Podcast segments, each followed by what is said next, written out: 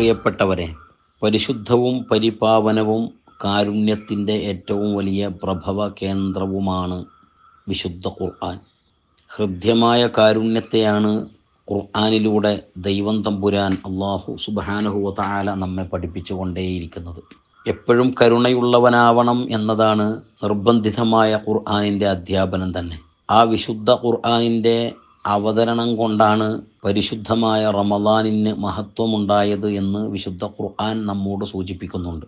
ഖുർആാനിലെ വ്യത്യസ്തങ്ങളായ വാക്യങ്ങളിൽ പല സ്ഥലങ്ങളിലായി വിശുദ്ധ ഖുർആാനിന്റെ അവതരണമാണ് റമദാനിന്റെ നന്മയുടെ സൂചകം എന്നറിയിച്ചിട്ടുണ്ട്. അതുകൊണ്ട് തന്നെ വിശുദ്ധ റമദാനിൽ നിന്ന് നാം ഏറ്റെടുക്കേണ്ട ഏറ്റവും വലിയ പാഠം കാരുണ്യമാണ്.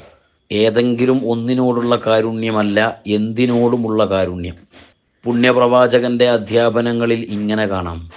ഭൂമിയിലുള്ളവരോട് കരുണ കാണിക്കാൻ നിങ്ങൾ പ്രാപ്തരായിട്ടില്ലെങ്കിൽ വാനലോകത്തിന്റെ നിയന്ത്രാവിൽ നിന്ന് അഥവാ ദൈവത്തിൽ നിന്ന് നിങ്ങൾക്ക് കാരുണ്യം ലഭിക്കുമെന്ന പ്രതീക്ഷയേ വേണ്ട. ദൈവത്തിന്റെ കാരുണ്യം നിങ്ങളിലേക്ക് ലഭിക്കണമെങ്കിൽ നിങ്ങൾ ദൈവസൃഷ്ടികളോട് പരസ്പരം കരുണയുള്ളവരാവണം. അത് മനുഷ്യരോട് എന്ന് മാത്രമല്ല മനുഷ്യേതര സൃഷ്ടികളോട് പരിപൂർണമായ കാരുണ്യം. നിങ്ങൾ നോക്കൂ പുണ്യപ്രവാചകന്റെ അധ്യാപനത്തിൽ നിങ്ങൾ ഒരു പശുവിനെയോ ഒട്ടകത്തെയോ ആടിനെയോ ഒക്കെ അതിന്റെ അകിട്ടിലേക്ക് കൈവച്ച് കറന്നെടുക്കുകയാണെങ്കിൽ കറന്നെടുക്കുന്നതിന് മുമ്പ് നിങ്ങൾ നിങ്ങളുടെ നഖം കൃത്യമായി വെട്ടിയിരിക്കണം.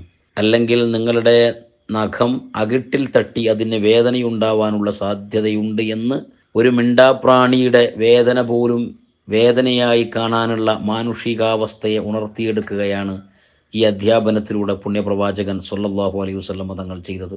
എല്ലാ രംഗത്തും അള്ളാഹുവിന്റെ ഹബീബിന്റെ പരിശുദ്ധി ഇങ്ങനെ തന്നെ നമുക്ക് കാണാൻ കഴിയും. ആ കാരുണ്യം കൃത്യമായി എല്ലാവരിലേക്കും നിർഗളിക്കാൻ മാത്രം നമ്മുടെ മനസ്സ് പാകപ്പെടുത്തണം. അങ്ങനെ പാകപ്പെടുത്തിയാൽ നിങ്ങളോട് ദൈവം തമ്പുരാൻ അള്ളാഹുവിൽ നിന്ന് നിങ്ങൾക്ക് പ്രത്യേകമായ കാരുണ്യം ലഭിക്കും എന്ന ആത്മീയാധ്യാപനം ആ അധ്യാപനത്തിന്റെ വിശ്വാസത്തിന്റെ ഏറ്റവും വലിയ ഉദാത്തമായ മാതൃക കാണിക്കപ്പെടേണ്ടത് റമദാനാണെന്ന് വിശുദ്ധമായ നോമ്പ് മാസക്കാലത്തിലാണെന്ന് അള്ളാഹുവിന്റെ ഹബീബ് തന്നെ സല്ലല്ലാഹു അലഹി വസല്ലം നമ്മെ ഉത്ബോധിപ്പിക്കുന്നുണ്ട്.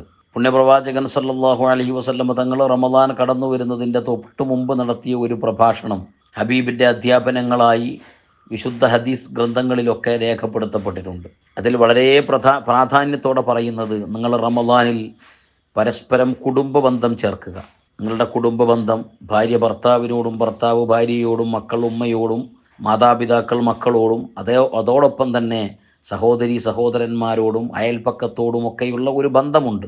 ആ ബന്ധം നിങ്ങൾ നിർബന്ധമായും ഒന്നുകൂടി ഊട്ടി ഉറപ്പിക്കുകയും സ്നേഹസംസ്രണമാക്കുകയും ചെയ്യേണ്ട മാസമാണ് റമദാൻ. മറ്റൊന്ന് പാവപ്പെട്ടവനെ തിരിച്ചറിയുകയും പാവപ്പെട്ടവരെ രണ്ടായി പുണ്യപ്രവാചകൻ പഠിപ്പിക്കുന്നുണ്ട്. ഒന്ന് നന്നേ പാവപ്പെട്ടവൻ. ജീവിതത്തിന് ഒരു വഴിയുമില്ലാത്തവൻ.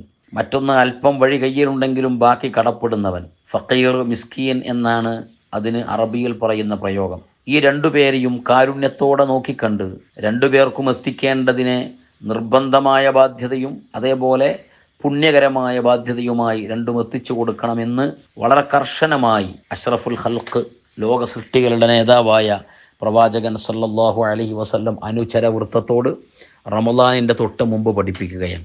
റമദാനിൽ നിങ്ങൾ വ്രതാനുഷ്ഠാനം നടത്തി ക്ഷീണിതരായി വീട്ടിൽ അനങ്ങാതെ വിശ്രമിച്ചോളൂ.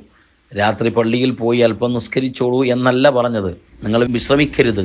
അവിശ്രമ പരിശ്രമം നടത്തി. എല്ലാ പാവപ്പെട്ടവന്റെയും പ്രയാസങ്ങൾ തീർക്കാൻ നിങ്ങൾ രംഗത്ത് വരണമെന്നാണ് പ്രവാചകൻ പഠിപ്പിച്ചത്.